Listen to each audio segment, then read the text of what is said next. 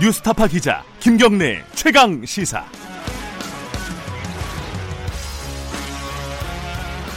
김경래 최강 시사 2부 시작하겠습니다. 2부는 국회 얘기부터 시작해 보죠. 어, 한 이틀 국회 숨고르기 들어갔었습니다. 근데 오늘 임시국회가 열릴 것으로 보이고 민주당은 선거법을 상정을 한다라는 얘기를 하고 있습니다. 한국당은 나를 밟고 가라 이러고 무기한 농성 벌이고 있고요. 어, 오늘 민주당 쪽 연결해 보겠습니다. 홍익표 민주당 수석 대변인 연결돼 있습니다. 안녕하세요. 네, 반갑습니다. 안녕하세요. 네. 지금 마지막 대화를 하고 있는 건가요? 협상이 이루어지고 있어요? 어떻게 봐야 됩니까? 글쎄요, 그 특히 자유한국당과의 대화는 지금 쉽지 않은 상태입니다. 어제 네. 그 국회의장께서 3당 교수단체 대표를 그 회동을 주선을 했지 않습니까? 네. 네, 심재철 원내대표가 끝내 어, 회동 장소에 오지 않고 그냥 농성장으로 가버렸기 때문에 네. 어, 대화 자체를 그 응하지 않고 있다 이런 상황이라고 할 수 있겠습니다. 그 그러면 임시국회를 오늘 열긴 여는 거잖아요. 어, 뭐 열어야죠. 예, 어, 네. 시간은 어떻게 되는 겁니까 그러면은? 뭐 정확히 하면 임시국회는 이미 열려 있고요. 아 그래요? 12월 11일부터 이미 임시국회는 열려 음. 있고 음. 회기가 진행되고 있고 다만 오늘 본회의가 예 본회의가 열어야 되잖아요. 예, 예. 예. 본회의를 열어서 본회의에서 이제 법안을 상정해야 되는 겁니다. 그러니까 아, 그게 시간이 본회의 시간이 정해져 있어요? 음, 시간은 뭐 아직 확정 뭐 대략 지금 저희는 2시 정도로 생각하는데 음. 다소 유동적인 것으로 보이고 있습니다. 그게 유동적이라는 게 지금 4 플러스 1 협의체에서는 이미 선거법 관련된 논의는 끝난 거죠? 어느 정도는 지금 가닥이 잡혀 있습니다. 최종적으로 뭐 확정된 건 아니지만 네. 어, 지금 어제부터 논의해서 오늘 네. 오전 중으로는 어, 저희들은 뭐 그 결론을 낼 수 있지 않나 생각합니다. 음, 그러면 오전 중에 마지막 결론은 내리겠다 내리는데 네. 그 사이에 자유한국당과 대화도 계속 하겠다라는 입장은 입장인 거죠? 그렇습니다. 어제 그 음. 국회의장께서 지적하신 내용이 두 부분 당부를 하셨습니다. 네. 어, 하나는 어, 가급적 선거법, 선거법은, 네. 어, 그 교수단체 간 합의를 해서 통과시켜야 된다. 네. 라는 거고, 어, 그러나 17일 넘겨서는 안 된다라는 얘기였습니다. 네. 왜 그러냐면 17일이 그 다음 21대 총선 예비 후보자 등록일이 시작되거든요. 네. 그런 걸 감안하면 선거법이 그, 그 전에는 통과돼야 된다는 국회의장님의 당부셨습니다. 오늘이 13일이잖아요. 그렇습니다. 13일이 금요일이네요. 네, 13일인데 17일까지 통과를 시키려면은 네. 오늘 임시국회를 열어야 되는 이유가 있나요? 그걸 설명을 해주세요, 청취자분들에게. 네, 이게 그 필리버스터 제도 때문에 그런데요. 예. 어, 법안이 상정되면 그 반대하는 정당은 필리버스터를 신청하지 않습니까? 네. 그렇게 되면 그 필리버스터는 그 회기 동안 진행할 수 있습니다. 네.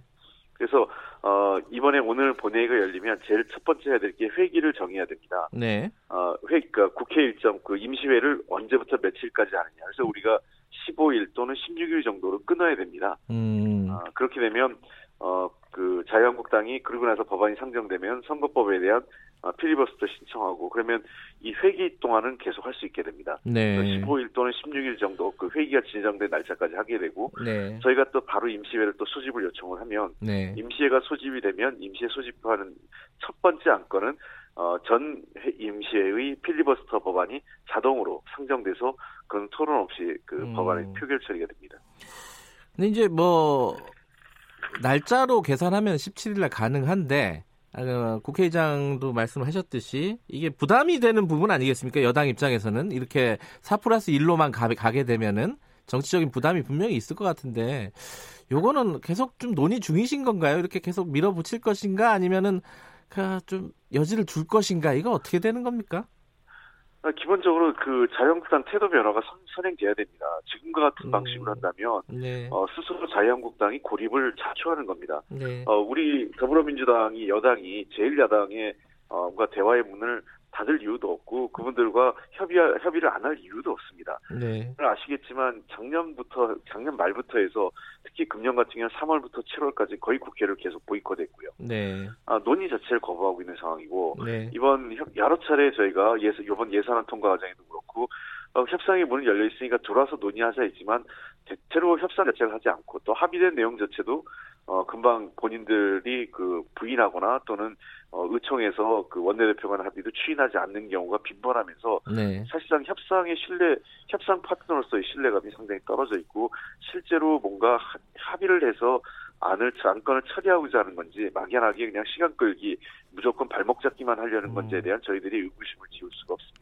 근데 원래 자유한국당이 선거법 관련해서는요 270석으로 30석 줄이고 비례대표 없애고 요 얘기를 했었잖아요. 네. 근데 최근에 좀 기류가 변한 부분들이 좀 민주당하고 논의가 되는 부분이 있습니까? 이게 그, 거기까지는 안 가고 연동률을 좀 낮추는 방향으로 좀 합의를 해보자. 이런 방향으로 얘기가 진척된 부분은 있습니까?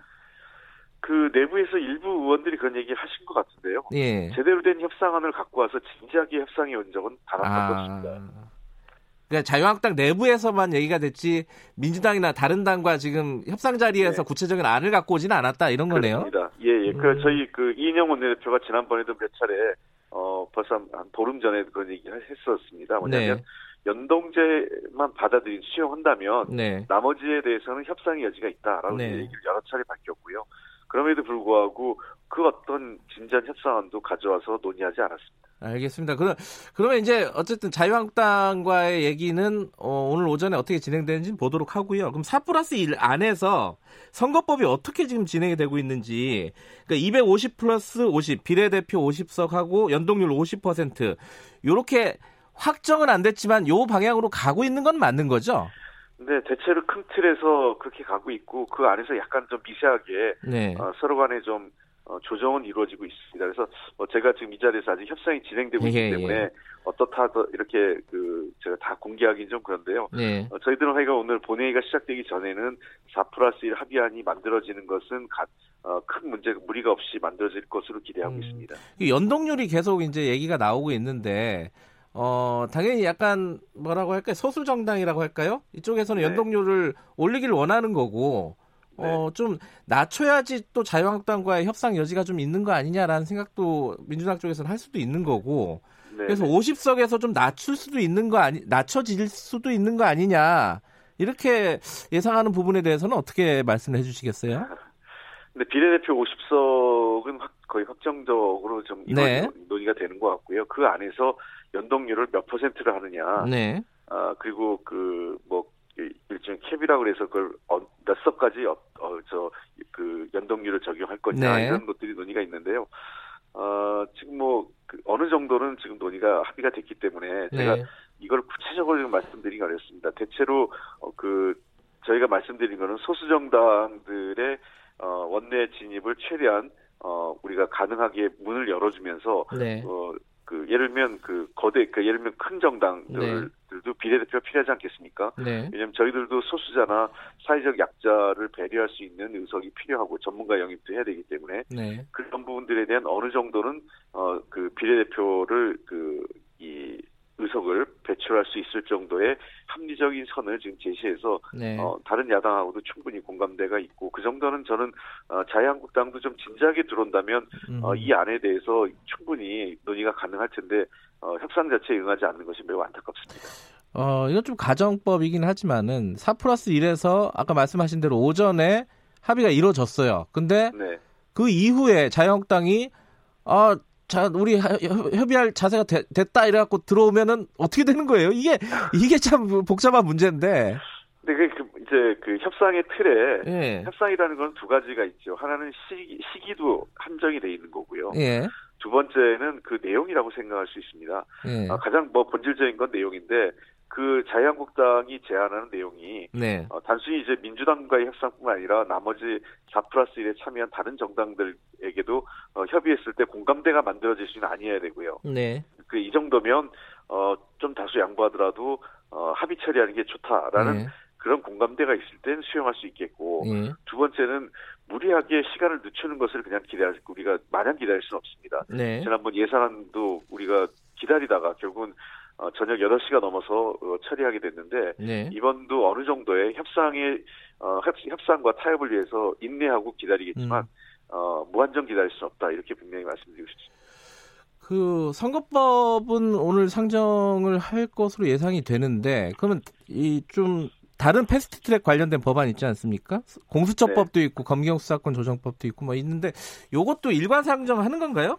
어떻게 되는 거예요? 그거는 조금 더 그 상황을 좀 지켜봐야 될 것 같습니다. 그 음. 논의도 협상이 진행되고 있기 때문에 어뭐 저희들은 가급적 어, 일괄해서 상정하는 게 좋다 이런 판단을 하고 있는데 네. 어, 그것은 그 또 4 플러스 1 또 논의 트랙이 있거든요. 네. 어, 사법개혁과 관련돼서 거기서 어느 정도 그 저 이번 이 국회가 본회의가 열렸을 때 상정이 가능한 정도의 합의가 이루어진다면 네. 어그 올릴 수 있고 아니면 조금 더 시간을 두고 어, 다음번에 올려도 충분 문제가 없기 때문에 네. 그것은 그 우리 저희가 이 협의 논의의 진행 상황에 따라서 판단할 수 있을 것으로 보입니다. 공수처법은 지금 원래 이제 권은희 의원 안하고 어, 백혜련 네. 의원 안하고 두 개가 올라가 있었잖아요. 네네. 그거 관련된 협의는 어, 좀 논의가 진전이 된 게 있습니까? 예를 들어 뭐 기소 심사위원회 이런 부분들이 네. 좀 쟁점이었는데 예, 뭐 자세한 지금 협상이 진행되고 있기 때문에 네, 네. 그 부분을 저희가 뭐 다 설명드릴 수 없는데요. 어쨌든 충분하게 그 공수처 설치에 대한 공감대는 이미 어, 만들어져 있고 또 네. 수사권과 기소권을 가져야 된다는 것까지도 공감되어 있기 때문에 나머지 어떤 절차적인 뭐 문제라든지 네. 또는 어, 운영과 관련된 문제에 대해서는 충분히 협의할 수 있지 않을까 생각을 합니다. 그 이제 선거법도 마찬가지고 공수처법이나 이런 것들도 마찬가지인데 패스트트랙 올라간 지가 꽤 오래됐잖아요. 거진 1년이 네. 됐는데 예. 그 이게 상정하기 직전까지 이렇게 협의가 안 된 거는 자유한국당 빼더라도 이거는 네. 그 뭐랄까 유권자들이 잘 이해가 안 될 부분인 것 같아요. 왜 이렇게 협의를 아직까지 안 한 건지 못 한 건지 이 뭐 어떻게 봐야 됩니까 이거는? 시간의 문제라고 생각을 합니다. 그 국회 그 정당 간의 협의 과정은요. 네. 마지막까지 협상을 협의를 합니다. 최종안을 타결은. 음. 그러니까 그 뭐 논의를 안 하거나 뭐 네. 뭐 저희가 무슨 게을러서가 아니라 그 문제에 대해서는 계속 어, 논의를 하고 근데 그 전에 결정을 할 수 없는 게 결정을 해버리면 자유한국당과의 협상이 문을 완전히 닫아버리지 않습니까? 음. 그래서 어느 정도는 그 협의에 진전을 하되 네. 최종안처럼 발표하지는 않고요. 또각 네. 정당들도 마지막 끝까지 시간이 주어진 시간까지는 최대한 어 자신들의 의견이나 또는 입장이 반영될 수 있도록 논의하기 때문에 네. 결국은 시간과 관련된 문제지 그게 저희가 논의를 뭐 게을리했거나 논의가 부족한 문제는 아니라 아니다라고 이해해 주시면 고맙습니다. 예. 그럼 마지막까지 정치권에서도 협의를 하고 어, 협상을 하고 있는데 검찰도 마지막까지 지금 어, 열심히 로비를 하고 있는 것 같습니다. 지금 이해찬 대표가 검찰 보고 입법 로비, 로비 하지 말라고 경고했잖아요. 네, 그렇습니다. 그 실제로 그 검찰 쪽에서 많이 여기 이 검경 수사권 조정안이나 공수처법 이런 데서 어, 뭔가 영향력을 행사하려고 국회에서 좀 노력을 하고 있습니까?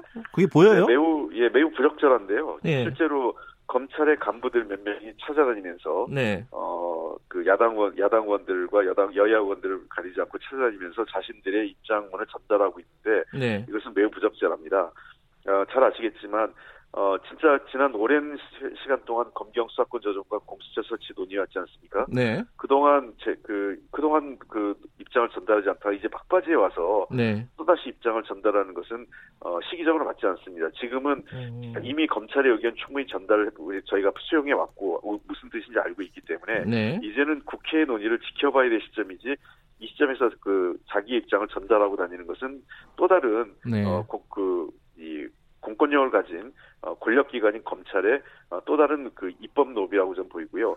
또 설사 그런 입장을 마지막까지 전달한다 하더라도 검찰이 들고 오는 게 아니라 검찰은 법무부의 지휘 감독을 받는 외청입니다. 예. 어, 자신들의 입장을 법무부에 전달해서 법무부가 국회에 전달하는 것이 어, 절차적으로 맞습니다. 이번 문제에 대해서 매우 부적절하고 특히 일부 의원들에 대해서는 검찰 간부가 아니라 사적 인연 있는 사람을 보낸 경우도 있어요. 아하. 그러니까 이건 그야말로 그, 그 인, 적 관계를 통한 로비식이라고 볼 수 있기 때문에 네. 이런 것 자체가 윤석열 총장의 결정에 의해서 지시에 의해서 이루어진 것인지 아니면 네. 윤석열 총장 모르게 이렇게 이루어졌는지에 대해서도 자체 조사해서 이거는 조금 더 인사 책임을 물어야 되지 않는 사안이, 사안이 아닐까. 만약 음. 윤석열 총장이 직접 했다면 어, 자신들 이것은 잘못됐다고 인정하고 사과하는 것이 맞다고 생각을 합니다.